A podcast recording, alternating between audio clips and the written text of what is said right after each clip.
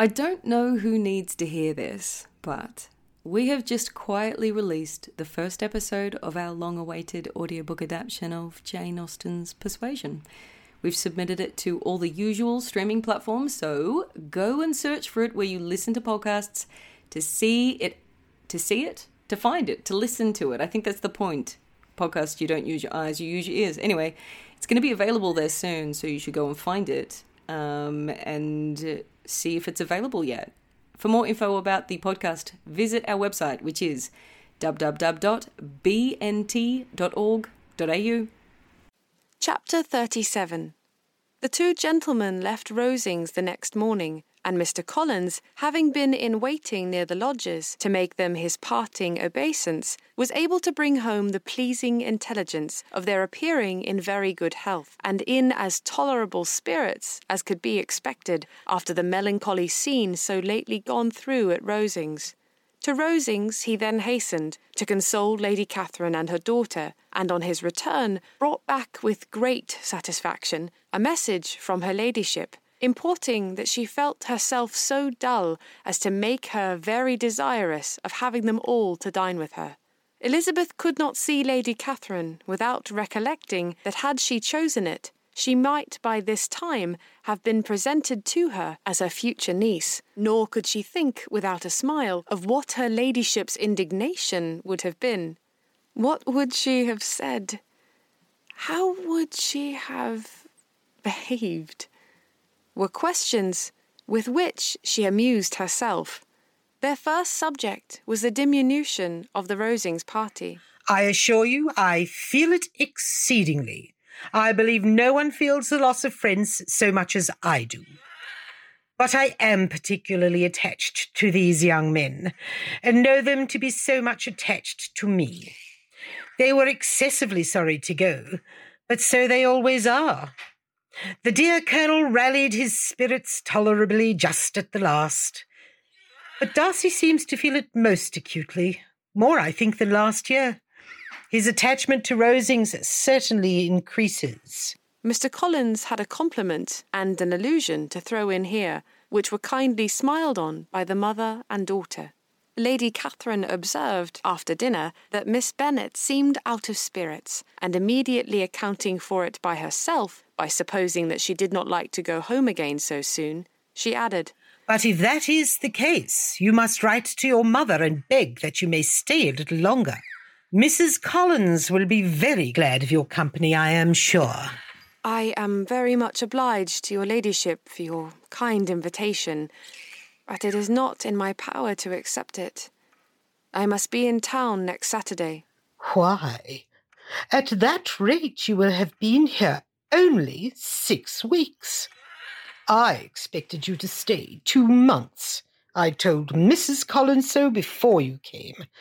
There can be no occasion for your going so soon. Mrs. Bennet could certainly spare you for another fortnight. But my father cannot. He wrote last week to hurry my return. Oh, your father, of course, may spare you if your mother can. Daughters are never of so much consequence to a father. And if you will stay another month, it will be in my power to take one of you as far as London, for I am going there early in June for a week. And as Dawson does not object to the barouche box, there will be very good room for one of you. And indeed, if the weather should happen to be cool, I should not object to taking you both, as you are neither of you large. You are all kindness, madame but I believe we must abide by our original plan. Lady Catherine seemed resigned. Mrs. Collins, you must send a servant with them. You know I always speak my mind, and I cannot bear the idea of two young women travelling post by themselves. It is highly improper. You must contrive to send somebody. I have the greatest dislike in the world to that sort of thing. Young women should always be properly guarded and attended according to their situation in life. When my niece Georgiana went to Ramsgate last summer, I made a point of her having two men servants go with her. Miss Darcy, the daughter of Mr. Darcy of Pemberley and Lady Anne, could not have appeared with propriety in a different manner. I am excessively attentive to those things. You must send John with the young ladies, Mrs. Collins. I am glad it occurred to me to mention it, for it really would be discreditable to you to let them go alone. My uncle is to send a servant for us. Oh, your uncle. He keeps a manservant, does he? I am very glad you have somebody who thinks of these things. Where shall you change horses? Hmm. Oh, Bromley, of course. If you mention my name at the bell, you will be attended to. Lady Catherine had many other questions to ask respecting their journey, and as she did not answer them all herself, attention was necessary, which Elizabeth believed to be lucky for her, or, with a mind so occupied, she might have forgotten where she was. Reflection must be reserved for solitary hours. Whenever she was alone, she gave way to it as the greatest relief, and not a day went by without a solitary walk in which she might indulge in all the delight of unpleasant recollections. Mr. Darcy's letter she was in a fair way of soon knowing by heart. She studied every sentence, and her feelings towards its writer were at times widely different. When she remembered the style of his address, she was still full of indignation. But when she considered how unjustly she had condemned and upbraided him, her anger was turned against herself, and his disappointed feelings became the object of compassion. His attachment excited gratitude, his general character respect, but she could not approve him, nor could she for a moment repent her refusal, or feel the slightest inclination ever to see him again. In her own past behaviour, there was a constant source of vexation and regret, and in the unhappy defects of her family, a subject of yet heavier chagrin. They were hopeless of remedy. Her father, contented with laughing at them, would never exert himself to restrain the wild giddiness of his youngest daughters, and her mother, with manners so far from right herself, was entirely insensible of the evil. Elizabeth had frequently united with Jane in an endeavour to check the imprudence of Catherine and Lydia, but, while they were supported by their mother's indulgence, what chance could there be of improvement? Kitty, weak spirited, irritable, and completely under Lydia's guidance, had been always affronted by their advice, and Lydia, self willed and careless, would scarcely give them a hearing. They were ignorant, idle, and vain, while there was an officer in Meryton, they would flirt with him, and while Meryton was within a walk of Longbourn, they would be going there forever. Anxiety on Jane's behalf was another prevailing concern, and Mr. Darcy's explanation, by restoring Mr. Bingley to all her former good opinion, heightened the sense of what Jane had lost.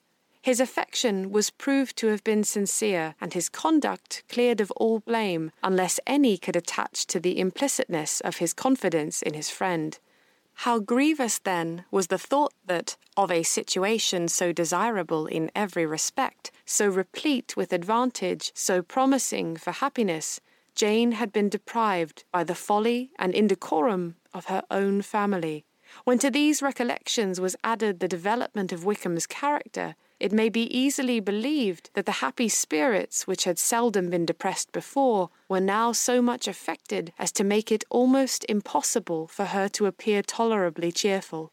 Their engagements at Rosings were as frequent during the last week of her stay as they had been at first, the very last evening was spent there, and her ladyship again inquired minutely into the particulars of their journey, gave them directions as to the best method of packing, and was so urgent on the necessity of placing gowns in the only right way that Maria thought herself obliged, on her return, to undo all the work of the morning and pack her trunk afresh.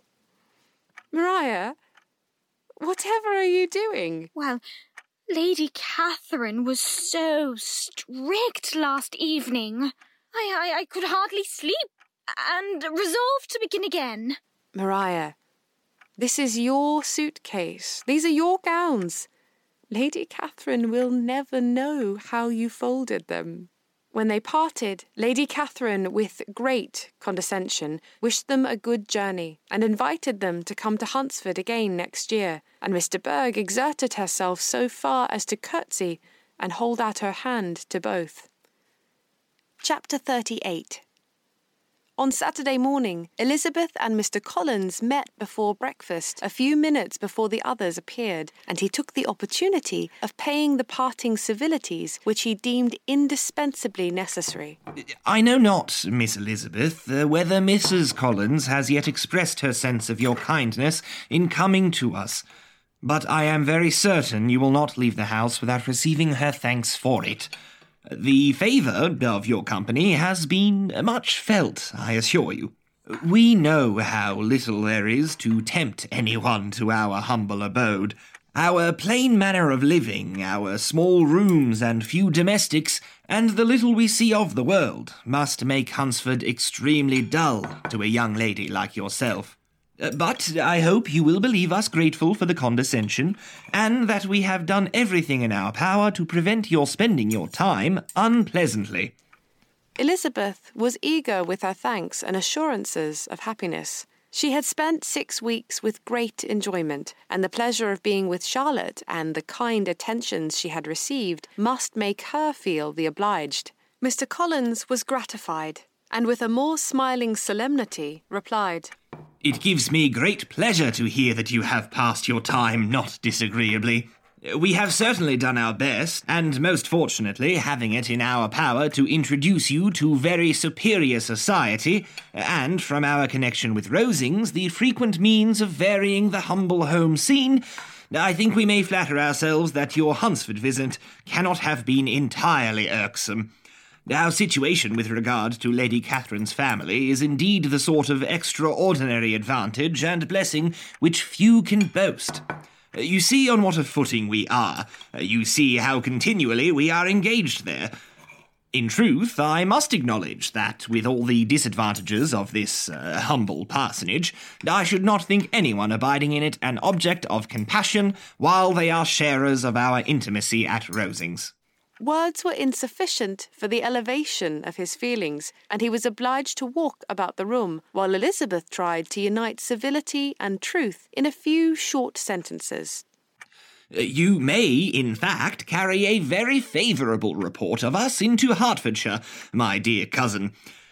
I flatter myself, at least, that you will be able to do so.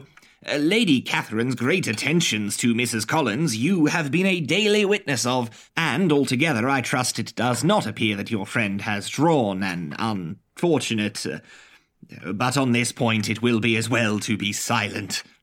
Only let me assure you, my dear Miss Elizabeth, that I can from my heart most cordially wish you equal felicity in marriage. Uh, my dear Charlotte and I have but one mind and one way of thinking. There is in everything a most remarkable resemblance of character and ideas between us. We seem to have been uh, designed for each other. Elizabeth could safely say that it was a great happiness where that was the case, and with equal sincerity could add that she firmly believed and rejoiced in his domestic comforts. She was not sorry, however, to have the recital of them interrupted by the lady from whom they sprang. Poor Charlotte! It was melancholy to leave her in such society, but she had chosen it with her eyes open, and though evidently regretting that her visitors were to go, she did not seem to ask for compassion. Her home and housekeeping, her parish and her poultry, and all their dependent concerns had not yet lost their charms. At length the chaise arrived, the trunks were fastened on, the parcels placed within, and it was pronounced to be ready. After an affectionate parting between friends, Elizabeth was attended to the carriage by Mr. Collins, and as they walked down the garden, he was commissioning her with his best respects to all her family, not forgetting his thanks for the kindness he had received at Longbourn in the winter, and his compliments to Mr. and Mrs. Gardiner, though unknown. He then handed her in. Maria followed, and the door was on the point of being closed when he suddenly reminded them, with some consternation, that they had hitherto forgotten to leave any message for the ladies at Rosings. Uh, but you will, of course, wish to have your humble respects delivered to them, with your grateful thanks for their kindness to you while you have been here. Elizabeth made no objection. The door was then allowed to be shut, and the carriage drove off. Oh, good gracious. It seems but a day or two since we first came, and yet How many things have happened? A great many, indeed, said her companion with a sigh. We have dined nine times at Rosings, besides drinking tea there twice. Oh, how much I shall have to tell! and how much shall I have to conceal? Their journey was performed without much conversation or any alarm, and within four hours of their leaving Hunsford, they reached Mr. Gardiner's house, where they were to remain a few days. Jane looked well, and Elizabeth had little opportunity of studying her spirits amidst the various engagements which the kindness of her aunt had reserved for them. But Jane was to go home with her, and at Longbourn there would be leisure enough for observation. It was not without an effort, meanwhile, that she could wait even for Longbourn before she told her sister of Mr. Darcy's proposals. To know that she had the power of revealing what would so exceedingly astonish Jane and must at the same time so highly gratify whatever of her own vanity she had not yet been able to reason away, was such a temptation to openness as nothing could have conquered but the state of indecision in which she remained as to the extent of what she should communicate, and her fear, if she once entered on the subject, of being hurried into repeating something of Bingley which might only grieve her sister further. Thank you for joining us for another episode of Ballarat National Theatre's adaptation of Pride and Prejudice by Jane Austen. If you're a fan of our free podcast and have considered how to support our little theatre company to continue the production of it during the pandemic, why not take out an annual membership for as little as 25 Australian dollars? You'd be joining a bunch of other VIP fans when you do so, and we'd love to have you as part of our small community. Check out bnt.org.au for details. This production is directed by Liana Skews, narrated by Olivia French, and prepared for production by Elizabeth Bradford, Olivia French, Liana Skews, and Marley Vanderbale. This episode features the voices of Olivia French as Elizabeth Bennet, Shannon Nichols as Mr. Collins, Ellie Krieg as Lady Catherine de Bourgh, and Alana Denham Preston as Maria Lucas. This podcast was produced by Ballarat National Theatre on the lands of our traditional custodians, the Wathaurong people. Cast recordings were made on the lands of the Wathaurong and Bunurong peoples. Ballarat National Theatre acknowledges and pays respect to our traditional custodians and to their past, present, and emerging leaders. And finally, a very serious question for our audience What's yellow and dangerous? Correct, it is shark infested custard. Good day.